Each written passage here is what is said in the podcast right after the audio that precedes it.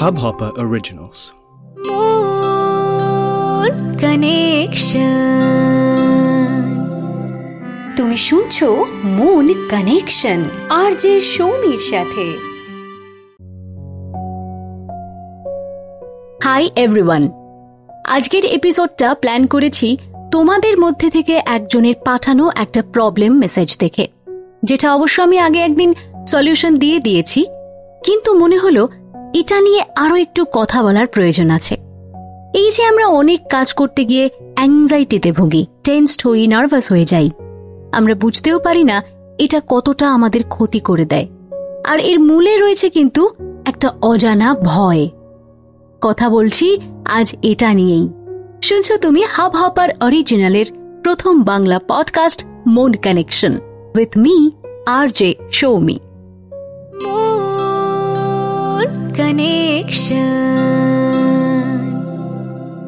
ছোটবেলায় বাথরুমে যেতে ভয় লাগে। মাকে বাথরুমের বাইরে পাহারাদারের মতো দাঁড় করিয়ে রাখিনি, এমন মানুষ খুব কমই আছে। বড় হয়ে কত হেসেছি এই কথা মনে করে, কিন্তু তা বলে কি ছোট বয়সের ওই ভয়টা মিথ্যে হয়ে যায়? ভয় জিনিসটা এক একটা বয়সে এক এক রকম হয়, আর ভয় থেকেই জন্ম নেয় অ্যাংজাইটি যার যেমন বয়স, তার ম্যাচিওরিটি বা ভাবতে পারার ক্ষমতা সেরকম। ভয়টা সেই অনুযায়ী আমাদের মনে জায়গা করে নেয়।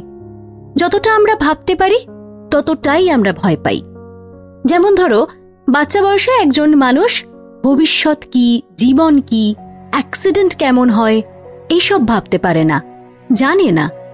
সে জানে একানড়ি, জুজু, ব্রহ্মদৈত্য, এই সমস্ত আছে। সুতরাং সে কখনোই ভবিষ্যতে খেতে পাবো না, এটা নিয়ে ভয় পাবে না। গাড়ি সাবধানে চালাতে হবে, এই অ্যাংজাইটিতে সে ভুগবে না। কারণ সে অ্যাক্সিডেন্ট বোঝার মতো ম্যাচিওর হয়নি। কিন্তু একজন অ্যাডাল্ট মানুষ, সে জানে যে জুজু একানরি এগুলো গল্পের মতো। বাস্তবে আছে খেতে না পাওয়ার ভয়। কেউ বদনাম করবে সেই ভয়। নিন্দে শুনতে হবে এই ভয়। সে অনেক বেশি নিজেকে নিয়ে ভাবতে সক্ষম। তার মধ্যে, আমি এটা করলে আমার সঙ্গে ওটা হতে পারে, এই লেভেলে গিয়ে সে ভাবতে পারে। তাই সে সেরকম জিনিসেই ভয় পায়। সো ভয় জিনিসটা এবং সেখান থেকে জন্ম নেওয়া অ্যাংজাইটি আমাদের মনে ছোট থেকে বড় সব বয়সেই থাকে। শুধু তার ধরনটা পাল্টে যায়। একদম ছোটবেলার ভয় সময়ের সঙ্গে সঙ্গে ঠিক হয়ে যেতে পারে যদি বাবা মা তাকে সব রকম সিচুয়েশন ফেস করায়। তাকে ভূতের গল্প ছাড়াও অন্য কোনো ভালো জিনিস পড়ায় বা শোনায়।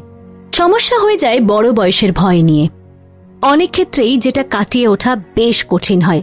কিন্তু এই ভয়কে জয় করার একটাই, কেবল একটাই মাত্র উপায় আছে, আর সেটা হলো ফেস করো। যে জিনিসটা থেকে তুমি ভয় পাচ্ছ, যত বেশি তুমি সেটার সামনাসামনি হবে ততই তুমি বুঝবে যে এই ভয়টা জয় করা যায়। আর যে মুহূর্তে তোমার ব্রেনের মধ্যে এটা বসে যাবে, যে ধুর, এতে ভয়ের কিচ্ছু নেই। খুব সহজেই একে জয় করা যায়। ব্যাস, তখন থেকেই আর সেটা নিয়ে কোনো ভয় তোমার থাকবে না। কি হবে কি হবে, এই চিন্তাটাই আমাদের মধ্যে ভয়ের জন্ম দেয়। ফিয়ার মানে হল ফিয়ার অব দ্য আননোন এবং অবশ্যই সেটা ক্ষতিকর চিন্তা নেগেটিভ চিন্তা। আমরা যেটা জানি না, বুঝি না, সেটা নিয়ে আমরা অনেক বেশি চিন্তা করি। আর চিন্তা করতে করতে মনের মধ্যে অজান্তেই ভয়কে জন্ম দিয়ে ফেলি। আর এখান থেকেই নার্ভাসনেস, অ্যাংজাইটি এবং পরবর্তী সময়ে ডিপ্রেশন পর্যন্ত হতে পারে। তবে হ্যাঁ ফিয়ার আর ফোবিয়া দুটো এক জিনিস নয়। শুনছো তুমি মন কানেকশন, আর যে সৌমির সাথে।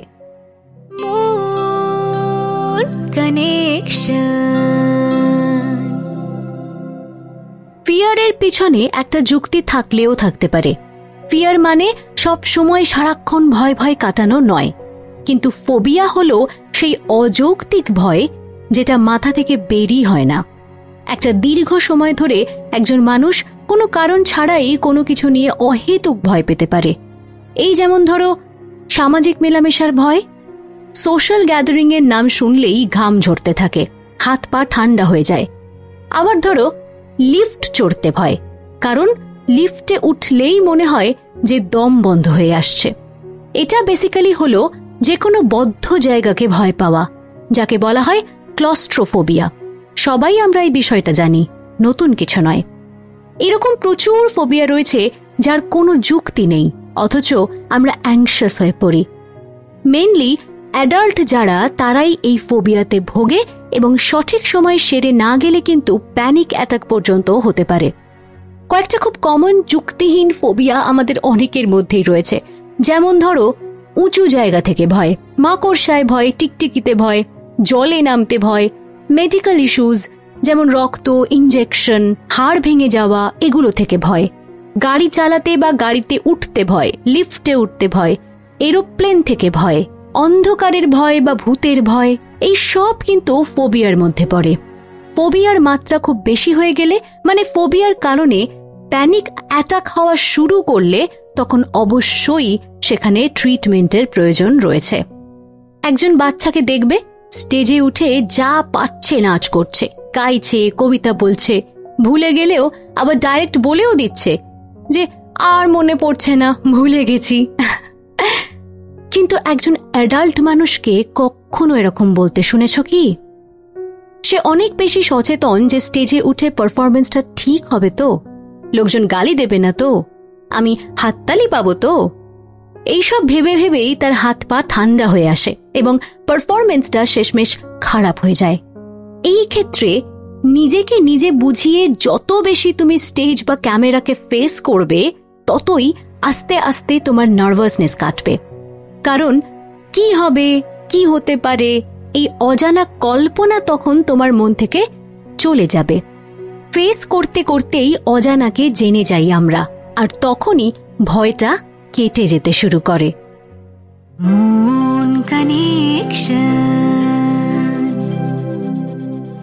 রাধিকা আপ্তের অভিনীত ফিল্ম ফোবিয়া হয়তো অনেকেই দেখেছ আবার অনেকেই দেখোনি। ইনফ্যাক্ট অনেকের তো ভূত বা সাসপেন্সের সিনেমা দেখলেও হার্টবিট বেড়ে যায়। অকারণেই তারা অ্যাংজাইটিতে ভুগতে শুরু করে। তবে দেখতে দেখতে, অর্থাৎ ফেস করতে করতে এই ভয়টাও জয় করা সম্ভব। অনেকেই আছে যারা ভালোবাসতে ভয় পায়, বিয়ে করতে ভয় পায়। তারাই আবার যখন ভালোবাসা পায় বা তাদের ভালো বিয়ে হয়, তখন সেই ভয়টা কিন্তু কেটে যায়। খুব অদ্ভুত বিষয় কি বলতো? কেউ কুকুরকে কোলে তুলে নিচ্ছে। আবার অন্য কেউ সেই কুকুর দেখলেই দৌড়ে পালিয়ে যাচ্ছে। কারণ সবটাই তো আমাদের মনের তৈরি করা। এর কোনো যুক্তি সবসময় যে থাকে তা নয়। এমনকি আমরা এটাও নিজেকে বোঝাতে পারি না যে ও তো ভয় পাচ্ছে না, তাহলে আমি কেন পাবো? এটা ততক্ষণ বোঝানো সম্ভব হয় না যতক্ষণ কেউ নিজে সেই সিচুয়েশনটা ফেস করছে।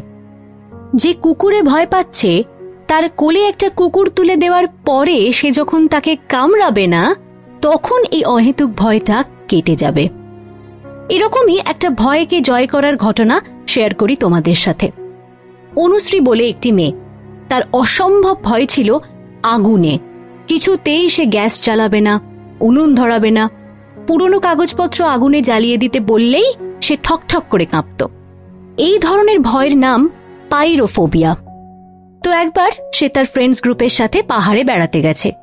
সন্ধ্যা হয়েছে, পাহাড়ে রাত নেমেছে, অসাধারণ পরিবেশ।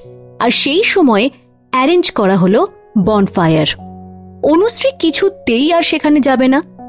বন্ধুরা তখন বলা যায় প্রায় চ্যাং দোলা করে ওকে সেখানে নিয়ে গেল। চেঁচামেচি, লাফালাফি বেশ কিছুক্ষণ চলল। একটা সময় ও বনফায়ারের সামনে বসতে বাধ্য হলো। ওকে চেপে ধরে বসিয়ে রাখল বন্ধুরা। তখন অনুশ্রীর হাত পা ঠান্ডা হয়ে আছে। ওই কনকনে ঠান্ডার মধ্যেও কপাল থেকে ঘাম ঝরছে অনবরত। শেষমেশ কিন্তু ওকে সেখানে থাকতেই হলো। বনফায়ারের অভিজ্ঞতা অনুশ্রী কোনো দিন ভুলবে না। কারণ এইভাবে নিজের ভয়কে সে কখনো আগে ফেস করেনি। এরপরেও অনেকবার তারা বনফায়ার করেছে আর সববারেই সেই বনফায়ারে থেকেছে অনুশ্রী। মন কানেকশন শুনছো তুমি? আর এবার পড়ব তোমার পাঠানো মেসেজেস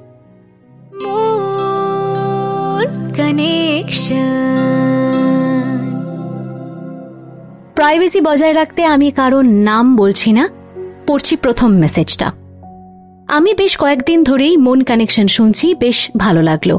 এই লকডাউনেই আমি ইনস্টাগ্রাম জয়েন করেছি। দু তিন মাস আগে আমি একটি মেয়েকে ইনস্টাগ্রামে ফলো করি। আমি অতটা মিশুকে নই, সেই প্রথম আমার সাথে ইন্টারঅ্যাক্ট করে। আস্তে আস্তে আমি দেখলাম, তার সাথে আমার অনেক মিল আছে।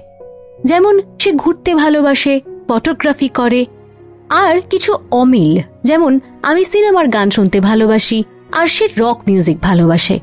তার পোষ্য ভালো লাগে, কিন্তু আমার ভালো লাগে না। সে যে আমাকে বলেছে এমন নয়, কিন্তু তার স্টোরি আর পোস্ট দেখে সেটা জেনেছি। কিন্তু জানতে জানতে আমি তাকে প্রায় স্টক করতে শুরু করেছি। সে যে বিষয়গুলো নিয়ে পোস্ট করছে, তার ব্যাপারে আমার জানার ইচ্ছে হচ্ছে। আমি তার বয়স জানি না, কিন্তু সে যা জানে, আমার সেই সব জানতে ইচ্ছে করছে। তার প্রতি আমার ক্রাশ বা ইনফ্যাচুয়েশন কিছু নেই। তবু সে যেটা জানে, আমার জানতে ইচ্ছে করছে। বেশ।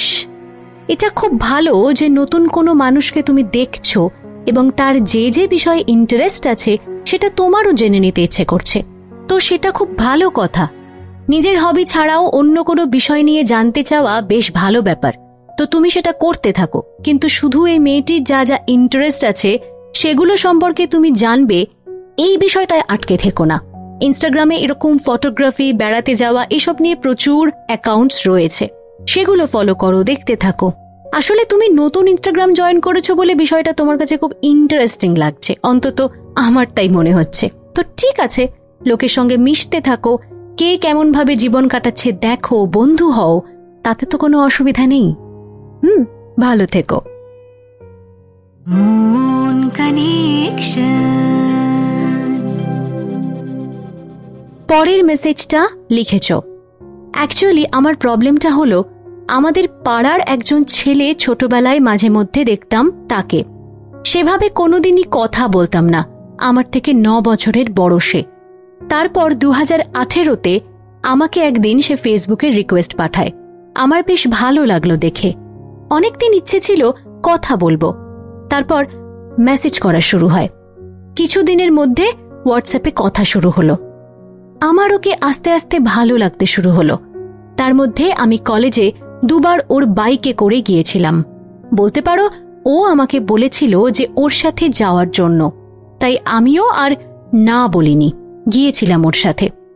আস্তে আস্তে জানি না কেন ওকে মনে হলো ভালোবাসতে শুরু করেছিলাম। তারপর হঠাৎ করে আমাকে একদিন বলল যে ওর বাড়িতে নাকি ওর বিয়ের জন্য সম্বন্ধ দেখছে। আমি বলেছিলাম যে বিয়ে করে নাও। কিন্তু আমার খুব কষ্ট হয়েছিল ওকে এই কথাটা বলতে।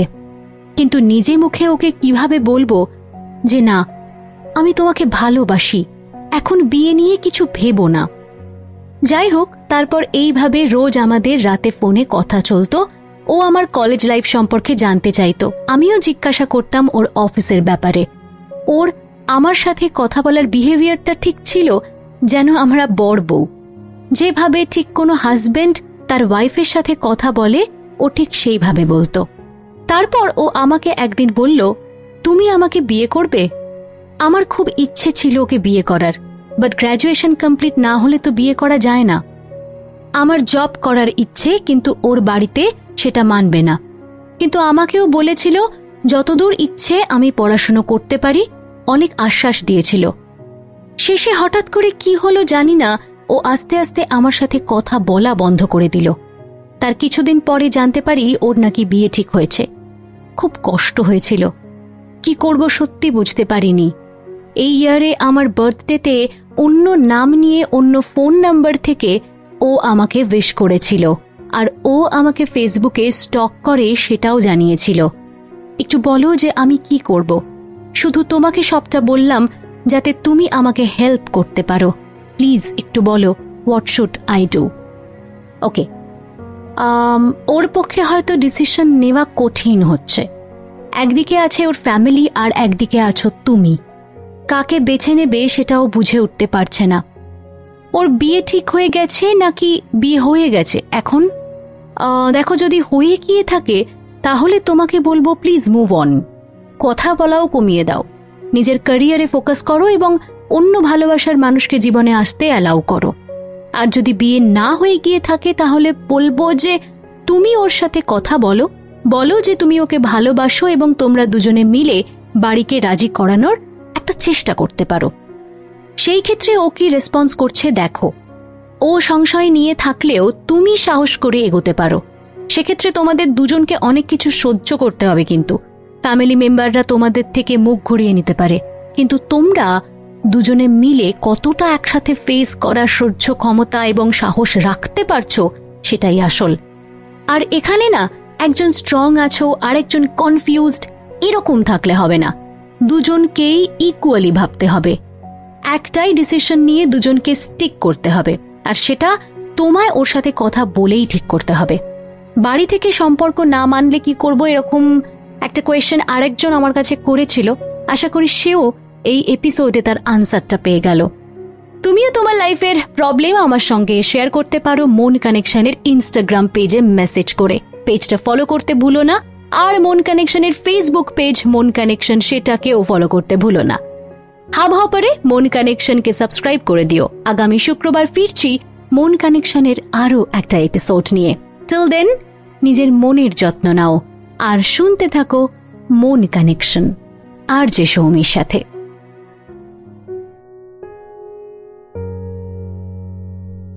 মূল কানেকশন। আর যে সৌমির সাথে। মন কানেকশন।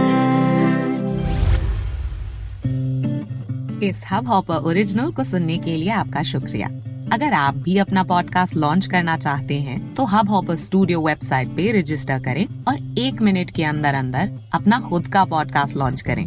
यही नहीं स्टूडियो देता है आपको पूरी आज़ादी कहीं भी, कभी भी अपना पॉडकास्ट लॉन्च करने की सिर्फ़ तीन आसान स्टेप्स में। तो साथ में अपना पॉडकास्ट शुरू करने के लिए तैयार। Just hop on Hubhopper simply content